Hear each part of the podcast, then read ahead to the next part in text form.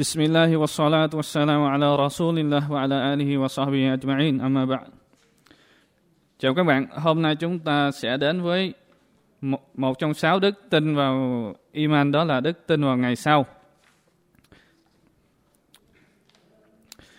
Allah tạo hóa con người sống trên cõi trần này với một tuổi đời được Ngài định sẵn, và thế giới cõi trần này cũng có một thời hạn ấn định. Và khi thời hạn đã hết, Allah sẽ tập hợp tất cả loài người từ thuở ban đầu cho đến ngày cuối cùng của thế gian vào một ngày, đó là ngày phán xét và thưởng phạt. Vào ngày hôm đó, mỗi con người sẽ được thưởng hoặc bị trừng phạt theo các việc làm và hành vi của y. Và đây là sự công bằng và ý nghĩa về mọi sự việc nơi Allah, bởi người tuân lệnh và làm theo chỉ đạo không thể giống như những người bất tuân và làm điều tội lỗi. Và người có đức tin không thể giống như con người không có đức tin, và đó là mục đích mà Allah phục sinh con người sống trở lại. Ngài phán: phải chăng các ngươi nghĩ rằng ta đã tạo hóa các ngươi chỉ để vui chơi phù phiếm và các ngươi sẽ không trở lại gặp ta ư? Bởi thế tối cao thay Allah, đức vua thực sự, rằng không có thượng đế nào khác ngoài Allah, Ngài là vị chủ nhân của chiếc ngai vương vinh dự. Chương 23 Al-Mu'minun câu 115 và 116. Quả thật Quran đã khẳng định sự phục sinh và triệu tập một cách hợp lý theo ý thức của trí não. Nó đã trả lời phản hồi về những kẻ đã phủ nhận sự phục sinh dựa trên những suy luận non kém của họ về quyền năng vĩ đại của Allah. Ngài phán: chúng bảo phải chăng sau khi chúng tôi đã trở thành xương khô và mảnh vụn, chúng tôi sẽ được dựng sống lại thành người mới hoàn toàn sao? Hãy bảo chúng Muhammad, dẫu cho các ngươi có là đá hay là sắt hoặc bất cứ tạo vật nào mà tâm trí của các ngươi cho là cứng nhất, thì Allah cũng sẽ dựng các ngươi sống lại. Rồi chúng lại bảo: vậy ai sẽ phục sinh chúng tôi trở lại, ngươi Muhammad? Hãy bảo chúng, đó là đấng đã tạo hóa các ngươi lúc ban đầu. Chương 17 An-Isra câu 49 đến câu 51. Và Allah cũng đưa ra một hình ảnh thí dụ gần với ý thức của con người cho những người phủ nhận việc phục sinh. Ngài phán: và con người đưa ra một điều so sánh về ta, nhưng y lại quên bản thân mình được tạo hóa như thế nào. Y bảo: ai có khả năng phục sinh lại được những khúc xương đã rã mục? Người Muhammad, hãy bảo y, đấng tạo hóa chúng ban đầu sẽ phục sinh chúng trở lại, bởi vì Ngài là đấng am hiểu tất cả mọi sự tạo hóa. Ngài là đấng đã làm cho ra lửa cho các ngươi từ một loại cây xanh mà các ngươi dùng để nhóm lửa. Chẳng lẽ đấng đã tạo hóa các tầng trời và trái đất không có khả năng tạo hóa được những cái giống như chúng hay sao? Không, dĩ nhiên Ngài là đấng tạo hóa toàn năng và toàn chi. Chỉ thị của Ngài khi Ngài muốn tạo hóa một vật gì đó thì chỉ cần Ngài nói hãy thành, thì nó sẽ thành như ý của Ngài ngay tức khắc. Do đó vinh quang thay Ngài, đấng mà quyền thống trị vạn vật nằm trong tay Ngài, rằng chắc chắn các ngươi sẽ được trở lại với Ngài. Chương 36 Yasin câu 78 đến câu 83. Và sự phục sinh bao gồm toàn thể những loại, cả người có đức tin và người vô đức tin. Ngài phán: và ta sẽ triệu tập chúng lại và không bỏ sót một ai. Chương 18 An-Kahf câu 47. Và Ngài phán tiếp: dù cho các ngươi có ở nơi nào đi chăng nữa thì Allah cũng sẽ đưa tất cả các ngươi trở về gặp Ngài. Chương 2 An-Baqarah câu 148. Và giờ khác nào, thời điểm nào sự phục sinh sẽ đến là điều không ai biết được, mà chỉ có Allah duy nhất mới biết. Ngài phán: quả thật chỉ riêng một mình Allah mới biết rõ giờ khắc phục sinh sẽ xảy đến khi nào, và Ngài là đấng ban mưa xuống và biết những gì nằm trong các dạ con, và không một linh hồn nào biết rõ vật gì y sẽ kiếm được vào ngày mai, và không linh hồn nào biết được đâu là mảnh đất của y sẽ chết. Quả thật Allah là đấng hiểu biết và am tường. Chương 31 Luqman câu 34. Do đó khi nào mà Allah cho phép thế gian này chấm dứt và biến mất, với quyền năng và mệnh lệnh của Ngài, vũ trụ sẽ hủy diệt và tiêu vong. Ngài phán: ngày mà trái đất sẽ biến thành một trái đất khác và các tầng trời cũng thế, và nhân loại sẽ được triệu tập đến trình diện Allah, đấng duy nhất, đấng ngự trị. Chương 14 Ibrahim câu 48. Và đồng hành với giờ khắc tận thế sẽ là những hiện tượng và sự kiện dữ tợn và kinh hoàng. Allah phán về một số sự kiện xảy ra vào ngày đó: và khi mặt trời cuộn tròn và biến mất, và khi các vì sao rơi rụng, và khi các vả núi bị di chuyển mất dạng, và khi các con lạc đà cái mang thai bị bỏ bê, và khi các con dã thú sẽ tập trung lại, và khi các đại dương dâng tràn, và khi các linh hồn sẽ được kết lại với thân xác, và khi các bé gái bị chồn sống sẽ được tra hỏi vì tội gì mà chúng phải bị giết, và khi các tờ giấy ghi chép được mở ra, và khi bầu trời bị lột trần. Chương 81 At-Takbir câu 1 đến câu 11. Và điều đầu tiên xảy ra vào ngày tận thế là hai tiếng còi. Tiếng còi thứ nhất làm tất cả nhân loại kinh hoàng khiếp vía mà ngất đi, và tiếng còi thứ hai làm mọi người đứng dậy từ cõi mộ để trình diện Thượng Đế của họ. Ngài phán, và khi tiếng còi được thổi lên, ai ở trong các tầng trời và dưới đất đều phải ngất đi, ngoại trừ ai mà Allah muốn buông tha. Rồi tiếng còi thứ hai được thổi lên thì họ, loài người, sẽ đứng thẳng và ngóng nhìn. Chương 39 Az-Zumar câu 68. Ngài phán tiếp, và tiếng còi phục sinh được thổi lên thì lúc đó họ, người chết, sẽ từ dưới mộ đứng dậy vội vàng chạy đến trình diện Thượng Đế của họ. Họ sẽ nói, thật khổ thân chúng tôi, ai đã đánh thức chúng tôi dậy từ nơi yên nghỉ của chúng tôi. Đây là điều mà Đấng Rất Mực Độ Lượng đã hứa và các vị sứ giả đã xác nhận. Chỉ cần một tiếng còi duy nhất thì tất cả bọn họ sẽ được đưa đến trình diện trước mặt ta. Vào ngày đó không một người nào sẽ bị xét xử thiệt thòi, và các ngươi sẽ được trả đầy đủ về điều mà các ngươi đã làm. Chương 36 Yasin câu 51 đến câu 54. Và sau khi Allah cho triệu tập tất cả các nhân loại từ thời khởi đầu cho đến thời cuối cùng, Allah bắt đầu cho tiến hành cuộc xét xử. Allah sẽ ra lệnh trao cho nhân loại các việc, các quyển sổ ghi chép cho họ từng người một, để họ thấy được mọi việc làm của họ trước kia trên thế gian, và sẽ biết được ai là người ngoan đạo và ai là người tội lỗi và phản nghịch. Do đó đấy là ngày phán xử công bằng Allah, và Ngài sẽ thưởng phạt một cách công minh. Và Quran cũng mô tả cảnh tượng nhân loại, mỗi người được trao cho quyển sổ ghi chép các việc làm của mình. Đối với người có đức tin, họ sẽ nhận lấy quyển sổ của họ từ nơi cánh tay phải, và họ rất giỏi vui mừng vì nhìn thấy những việc làm ngoan đạo của họ. Allah phán, đối với ai được trao cho quyển sổ từ nơi cánh tay phải thì họ sẽ reo la trong niềm vui sướng và khoe, mọi người hãy đến đây xem quyển sổ của tôi đây này, quả thật tôi cứ tưởng mình sẽ phải chịu thanh toán nghiệt ngã, thế là y được sống một đời sống thật toại nguyện và hài lòng nơi thiên đàng trên cao. Có trái cây gần tầm hái và họ được mời gọi, nào quý vị hãy ăn và uống cho thỏa thích về những gì mà quý vị đã làm trong ngày trước đây. Chương 69 Al-Haqqah câu 19 đến câu 24. Còn đối với những người vô đức tin nơi Allah vào ngày sau thì họ sẽ nhận lấy quyển sổ ghi chép các việc làm của họ từ nơi cánh tay trái. Và khi họ nhìn thấy những gì trong đó thì những việc làm tội lỗi và nghịch đạo của họ thì họ sẽ than khóc. Ngài phán, còn đối với ai được trao cho quyển sổ từ cánh tay trái thì họ sẽ than khóc trong nuối tiếc. Ôi thật khổ thân, phải chi mình đừng được trao cho quyển sổ như thế này. Ôi mình thiệt không biết gì về việc thanh toán này cả. Ôi thà chết phức cho rồi. Sao của cải của mình chẳng giúp ích được gì cho mình thế này. Quyền lực của mình đã hủy diệt bản thân của mình. Chương 69 Al-Haqqah câu 25 đến câu 29. Và quyển sổ ghi chép này mỗi người sẽ tìm thấy tất cả mọi việc làm hành động của mình trong đó. Ngài phán, ngày đó nhân loại sẽ đi rời rạc thành từng đoàn để đến chứng kiến các việc làm của họ. Do đó người nào làm việc thiện tốt cho dù nhỏ như hạt bụi cũng sẽ thấy nó. Người nào làm việc xấu cho dù nhỏ như hạt bụi cũng sẽ thấy nó. Chương 99 Al-Jinsalah câu 6 đến câu 8. Và Ngài phán tiếp, và quyển sổ sẽ được mang đặt trước mặt, rồi người Muhammad sẽ thấy những kẻ tội lỗi kinh hãi về những điều ghi trong đó, và chúng sẽ than, ôi thật khổ thân chúng tôi, quyển sổ gì như thế này, sao nó ghi không thiếu sót một điều gì dù nhỏ hay lớn. Và chúng sẽ nhìn thấy trước mặt chúng tất cả những điều mà chúng đã làm, và Thượng Đế của người sẽ không đối xử bất công đối với một ai. Chương 18 Al-Kahf câu 49. Và Allah sẽ thanh toán và xét xử toàn nhân loại dựa theo những việc làm của họ. Ngài phán, và Allah rất nhanh nhẹn trong việc thanh toán và xét xử. Chương 2 Al-Baqarah câu 102. Và Ngài cho họ dựng lên một chiếc cân công minh ở nơi xét xử. Chiếc cân này không phải để cân đo chiều dài hay trọng lượng cơ thể của họ, mà để cân một cách chính xác và công bằng các việc làm và hành vi của người bề tôi. Nabi Muhammad sallallahu alaihi wasallam nói, quả thật vào ngày phán xét sẽ có những người đàn ông với cơ thể hoành tráng, nhưng ở nơi Allah trọng lượng của họ không bằng cái cánh của con muỗi. Các ngươi hãy đọc lời phán xét của Allah. Bởi thế vào ngày phán xét họ chẳng có một giá trị nào cả. Chương 18 Al-Kahf câu 105. Hadith Bukhari số 4729 và Muslim Hadith số 2785. Và chiếc cân này là một biểu hiện của những biểu hiện về sự công bằng, anh minh và kiến thức bao trùm của Allah.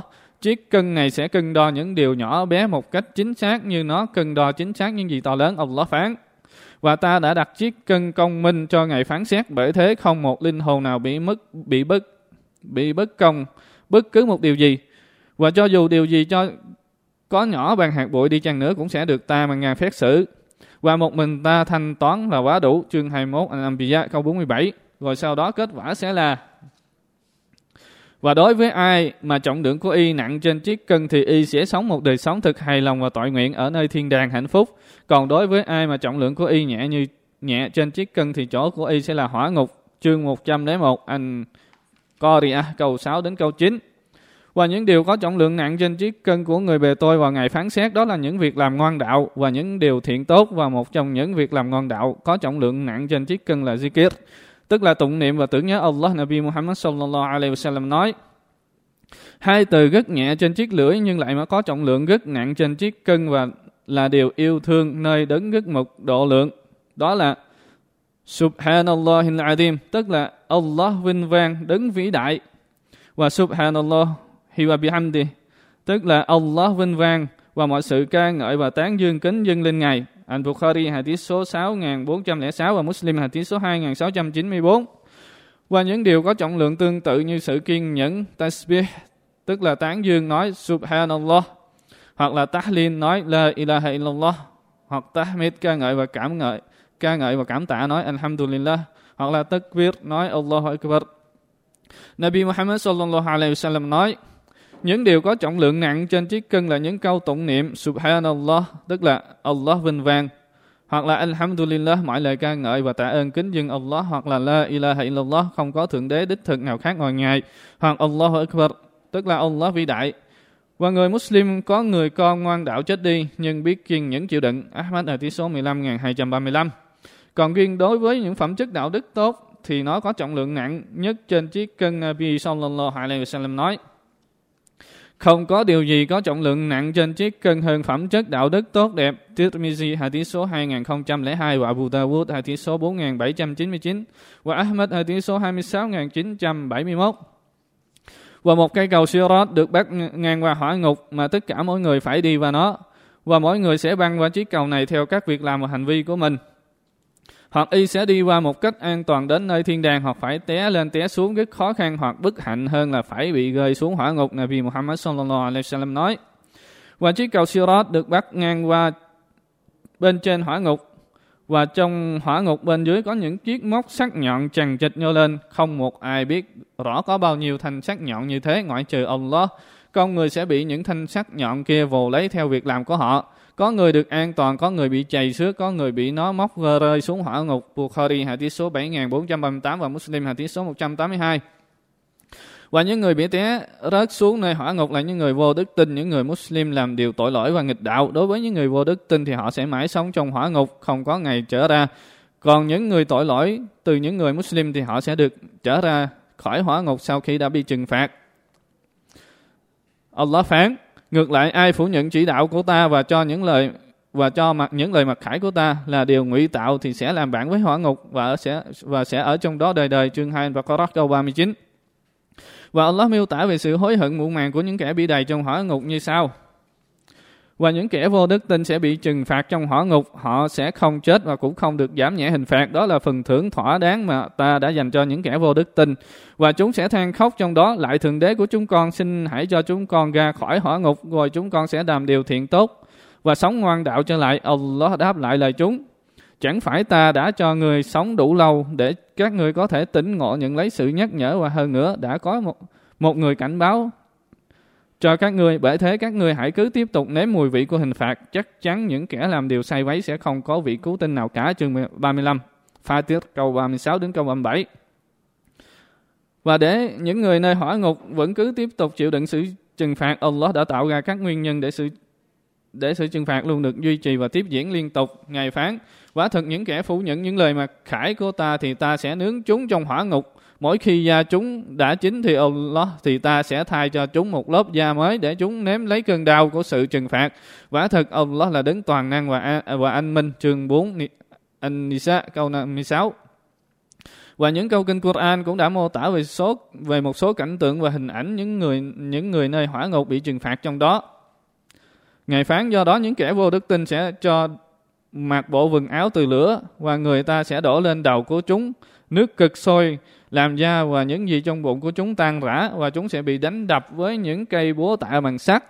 Mỗi khi chúng muốn thoát khỏi sự đau đớn, trong đó chúng bị lôi trở lại và tiếp tục nếm mùi vị của hình phạt thiêu đốt. Chương 22 An-Hajj câu 19 đến câu 22. Và Nabi Muhammad sallallahu alaihi wasallam đã mách bảo chúng ta về người bị trừng phạt nhẹ nhất trong hỏa ngục như sau. Quả thực người chịu hình phạt nhẹ nhất trong hỏa ngục là người bị cho mang đôi dép và giày từ lửa làm sôi cả phần óc trên đỉnh đầu giống như nồi nước nóng đang sôi ùng ục. Và y cứ tưởng y là người bị trừng phạt nặng nề nhất trong khi y là người chịu hình phạt nhẹ nhất trong hỏa ngục. Al-Bukhari hadith số 6561 và Muslim hadith số 213. Còn những người có đức tin họ sẽ là những người hạnh phúc, họ sẽ được sống trong nơi an lạc với sự sung sướng bất tận. Ngài phán: và hãy báo tin vui cho những người có đức tin và làm việc thiện tốt rằng họ sẽ được ban thưởng các ngôi vườn thiên đàng bên dưới có các dòng sông chảy. Mỗi khi họ dùng những thiên lộc từ các loại trái vả nơi đó thì họ sẽ bảo đây là những gì chúng tôi được ban cho trước đây.